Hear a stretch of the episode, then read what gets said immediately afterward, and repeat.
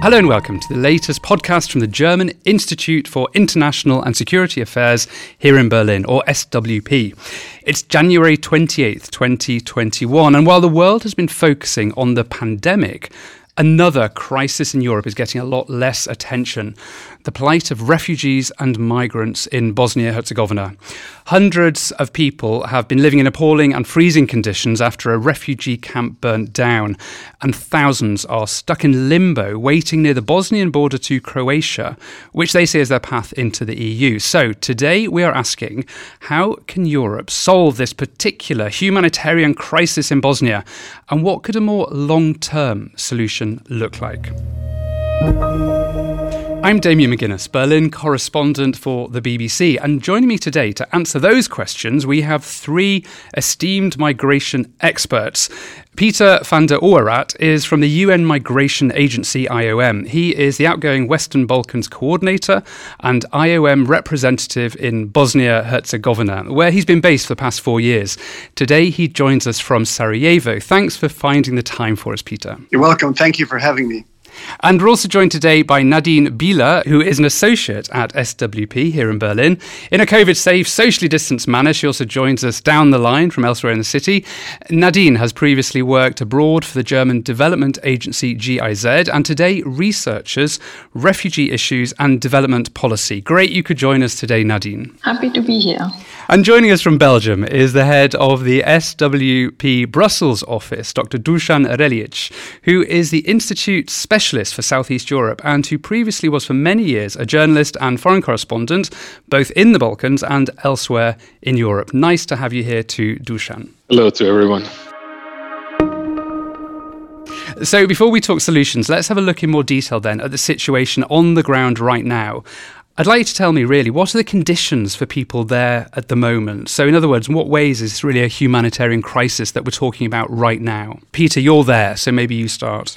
Sure. There's about 8,500 people, uh, migrants and refugees in Bosnia Herzegovina at the moment. Out of those, around 6,000 uh, are in uh, official accommodation centers where they have access to basic humanitarian assistance, where they are living in winterized uh, accommodation. Uh, and there, uh, there is really no uh, humanitarian issue at the moment. Uh, we have a second group, however, which is living in much more precarious circumstances, and there we can distinguish, if you want, uh, two subgroups. First, there's about uh, eight to nine hundred people that are living in a provisional camp, Lipa, which was established by the BIH uh, authorities, where people are living in winterized army tents, where conditions are, I would say, very basic, but uh, at least people are sheltered from uh, the quite extreme weather conditions that we're currently facing there. They have access to food, uh, access to basic healthcare, and they receive also non-food items. Our bigger cons- biggest concern at the moment, however, is the approximately 1,500 migrants and refugees that are squatting outside in Una Sana canton. Uh, they're squatting outside either in makeshift camps uh, in forests or in abandoned buildings uh, around, uh, mostly around the city of uh, and Velika Kladuša. And while these people are receiving uh, humanitarian assistance from IOM, from the Danish Refugee Council, uh, including food, uh, they don't have access to the most basic of assistance, which is appropriate shelter for the winter. And those people uh, are sleeping uh, in very harsh conditions. And um, of course, uh, we are worried about their deteriorating health situation and also the mental toll that the situation is uh, is having on them. So that is the, in a nutshell, if you like, uh, where we are in Bosnia Herzegovina. So I would say that yes, we, we do have a, a humanitarian crisis specifically for those 1,500 people or estimated 1,500 people uh, that are sleeping rough in uh, in Una Sana canton. Okay, that's a good overview. Thank you, Peter. So we got the humanitarian crisis in that region in particular. And then we got the broader crisis in Bosnia Herzegovina in general, which we'll talk about in a minute. But first of all, tell me who are the people there? Who are the refugees and migrants in Bosnia right now?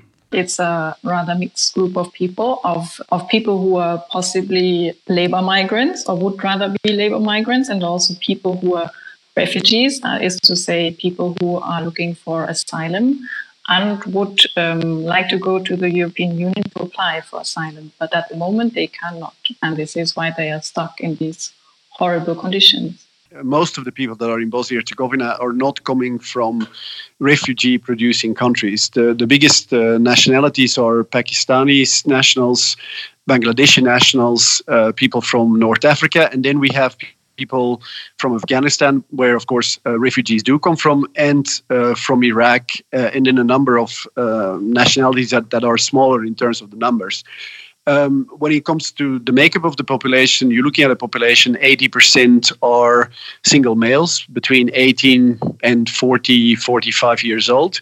And the remainders are families and with a relatively small number of unaccompanied uh, children, which are usually uh, adolescent boys between 16 and uh, 18 years old. Uh, so that's been for the longest time, I think the, the nationalities have changed a little bit, but that is the type of population that we have um, it's important uh, to highlight that in the sense that there, there's two elements there that are important, I think, in terms of the makeup. First, uh, it is very clear that one of the key drivers for those people to transit through Bosnia and Herzegovina and to undertake the migration route generally coming from their home country uh, is uh, economical and, and, and often obviously poverty and difficult uh, living circumstances uh, back at home.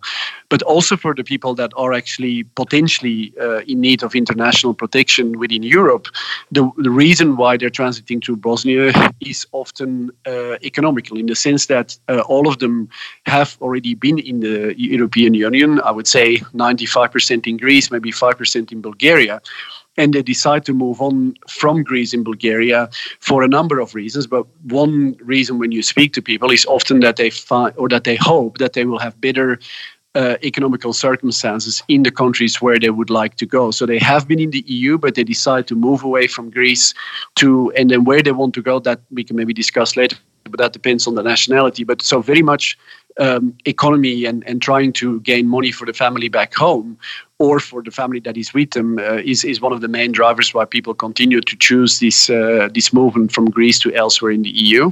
Uh, let me first pick up something that Peter just now said that these people have been in the EU before, in, in Greece and in Bulgaria. And their intention is to go further north to the EU, mostly to Germany. However, why are they in Bosnia? Why would they decide to pick up the most difficult route through the terrible mountains of Bosnia and not go through the flatlands of Serbia, Croatia, or Hungary? The reason is simply that Croatia and Hungary have sealed off their borders and have actually pushed the migration flow into the mountains of Bosnia.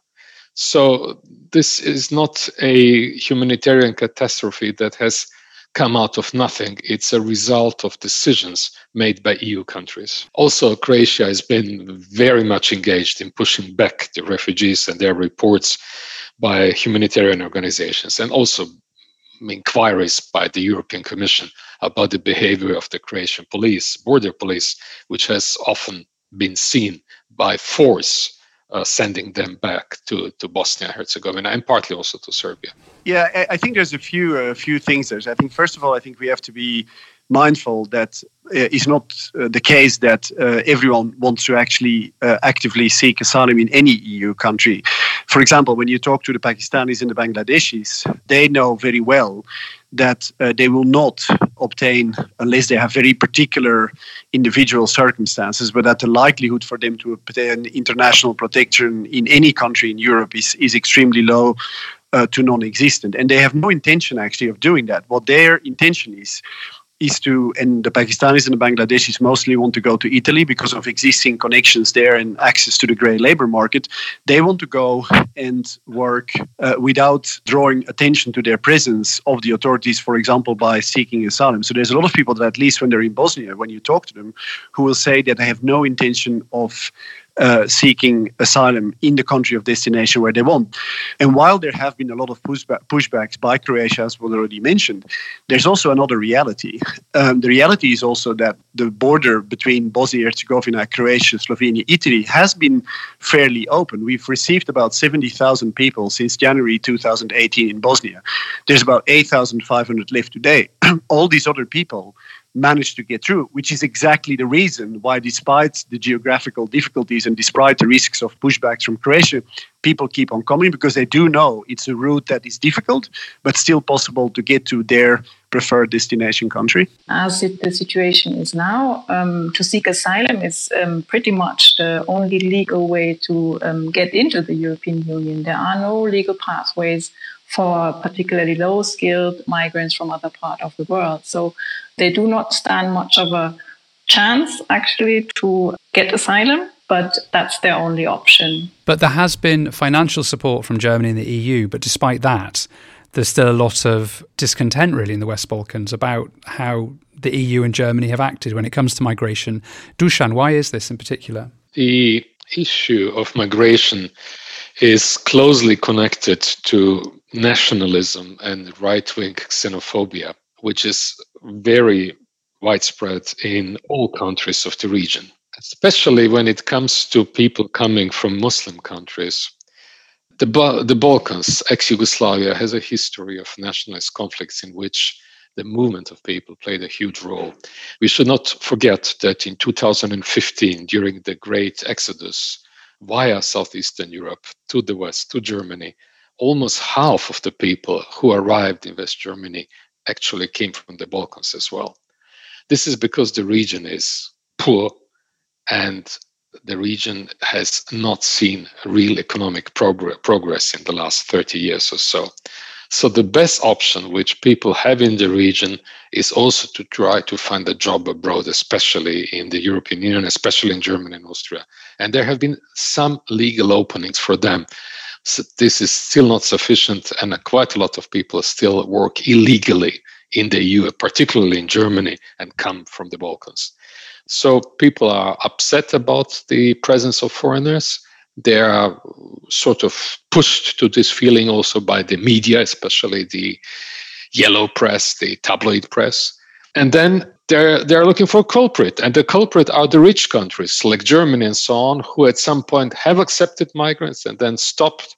So if you can't deal with your problem and you see that the big countries are not are having you as a kind of a buffer zone vis-a-vis the migration income then this leads to an atmosphere in which uh, there is a lot of xenophobia a lot of fake news a really unpleasant atmosphere yeah well i mean i think i first want to say that we've seen both uh, very strong uh, anti-migrant sentiments amongst a minority of people, amongst Croats, Bosniaks, and Serbs in Bosnia and Herzegovina. But we've also seen solidarity, volunteering uh, to help migrants in all parts of the country. So I think we have to be very careful with, with drawing uh, fixed Peter, conclusions on that. Peter, if, uh, if I may interrupt you for a second, Peter. Sure. Uh, there are there are sets of opinion polls about the attitudes towards migrants, and the prevailing mood is not positive what you have is exactly what you described people supporting migrants, also because they have many of them themselves been refugees during the Yugoslav wars in the 90s and so on. However, these are poor people. Their ability to help migrants is limited. They live on 300 or 400 euro per month. So, this is a difference between the rich populations of the West and the population of the post Yugoslav countries who are still to a great extent impoverished and threatened by poverty. I'm going to move on now because we've talked a lot about the problems, but of course, we want to look at solutions. So, what can be done right now to deal with this specific humanitarian crisis that we're talking about? Yeah, I think there's no question that there has to be humanitarian assistance and that the people who are at the moment forced to sleep rough get access to shelter and food and medical aid and so on. Um, I think there's broad agreement that this is an, a situation that is unacceptable. In terms of the short-term solution, there is, as, as I entirely agree, there is no other way uh, for Bosnia Herzegovina to uh, finding uh, additional accommodation. I do not believe it will happen. Not uh, actually, it's very important to emphasize that it's actually not because of unwillingness of politicians even to help migrants. But what has happened in the migration crisis in Bosnia and Herzegovina is symptomatic to the dysfunctionality of uh, the political structures and system in Bosnia and Herzegovina. It's more of a symptom of the inability, unwillingness, and all sorts of other issues that are purely internal politics amongst the people that are in the central government or the different political parties, the central government and the local authorities, whether it's at the Federation, Republika Srpska level, cantonal level, municipal level. That complexity is played out in a way, if you want, on the back of the migrants. So I'm very Uh, skeptical that in the next couple of weeks, which is the period that we really need it, we will see additional accommodation being established after what we've seen happening in the in the past couple of uh, weeks with the attempt to reopen an existing center in Bias, the attempt to open a new center in in Konjic. Uh, so I think that the only thing that can be done, unfortunately, is to make sure that all assistance is provided to these people sleeping outside to avoid that people will die in the cold. It's it's really as basic as that. I really don't see anything else in the short term. So is there nothing the EU and Germany can do for these people well, apart from provide emergency assistance? That seems well, incredible. I mean, I, I, think we, we have uh, uh, there's two things. First, I think it's really important to emphasize that the political capital that has been invested in the past period uh, by the EU, by Germany, and also some other uh, EU member states in Bosnia Herzegovina in particular to try to work towards a consensus amongst different political layers on providing solutions has been very significant. But at the end of the day, unless local politicians agree, uh, you cannot force people to do something. Secondly, there have been voices saying, well, you know, the EU should resettle people from Bosnia Herzegovina to uh, Germany or to other places. But I think uh, there are two issues with that. The first question is why the people from Bosnia, why the people that are in Bosnia Herzegovina, why should they be prioritized? There's a lot of people that might be in need of resettlement to the EU, and it's not entirely clear that necessarily the people that are in Bosnia Herzegovina are the most vulnerable ones. But secondly, also, if you think away from the very short term to the medium term, once it becomes clear that it is faster if you want to be resettled uh, to another EU member state from Bosnia to Greece, you're actually going to exacerbate the problem because that is going to mean that a lot more people that are currently in Greece or maybe even in Turkey are actually going to try the route and come to Bosnia Herzegovina to wait there for resettlement. So I think that discussion, beside the fact that I don't think it's politically feasible. I'm also not sure that that is really a solution for the challenge that Bosnia Herzegovina faces today to deal with. Let's not forget 8,500 migrants in a country of 3 million more or less. So, does everyone agree with that? Uh, of course. Uh, however, exactly this situation is going to increase all hostilities which exist not only in Bosnia and Herzegovina but also in the surrounding countries like Serbia and Northern Macedonia towards the EU. The people and the political elite will simply continue saying that the EU is loading off its problems with the migrants at the doorsteps of the poorest countries in the region. It's not about money that should be delivered to the countries to provide humanitarian aid to migrants.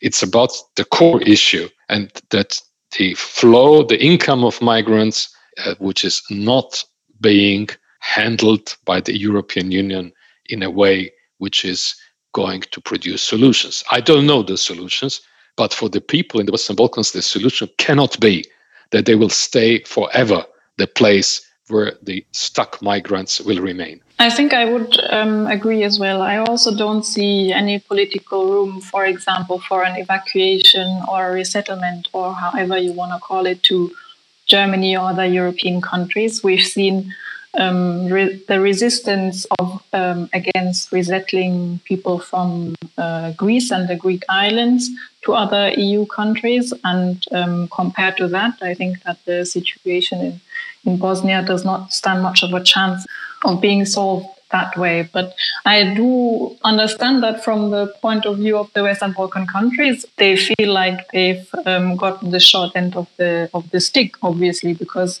after passing through Greece and uh, or other European countries, the people are now trapped because they cannot move forward. And this is a very not very attractive situation for Bosnia. I can understand that.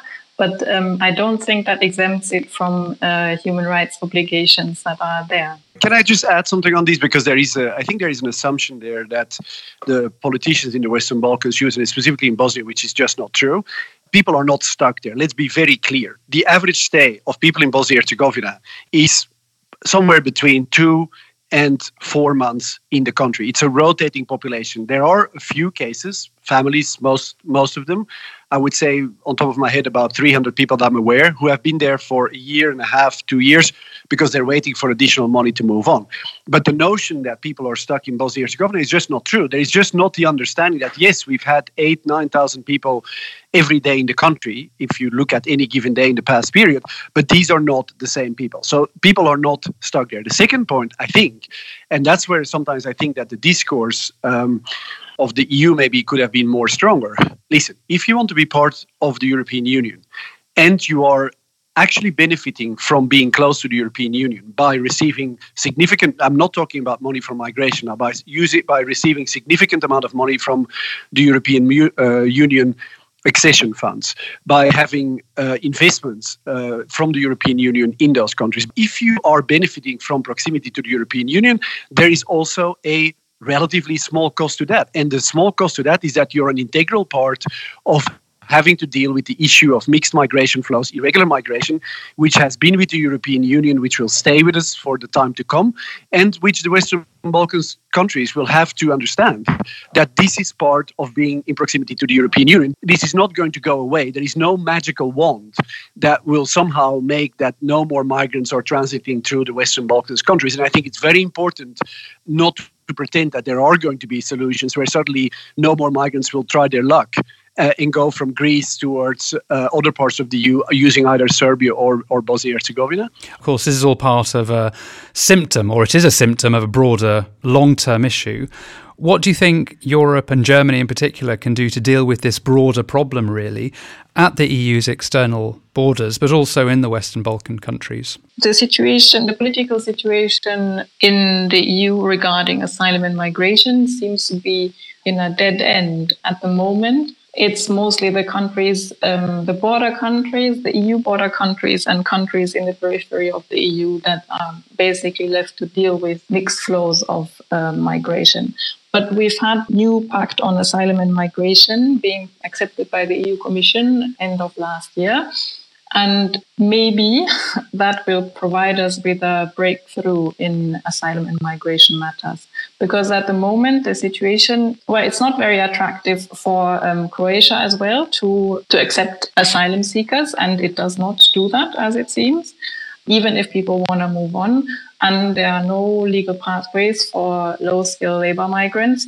So the people who are in Bosnia now do not have many choices apart from not migrating at all. But you you believe that the EU's migration pact does have a future to help solve this problem? Well, I'm trying to be optimistic about it, although I'm not sure there's much optimism to be called for.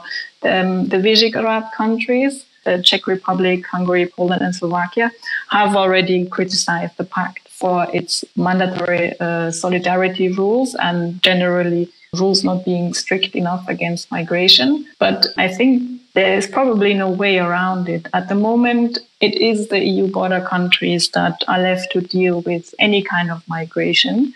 And it's no surprise that they don't feel that is a very fair deal. So it is necessary that the other EU countries pitch in in one way or the other. I'm not entirely optimistic that this is going to be solved and solved soon, but I am unfortunately rather certain that the, the pressure to do so will only increase. Now, with the pandemic and all the measures to um, contain it, we have seen economic problems in many countries all over the world. And I assume that the pressure to migrate will increase because of that.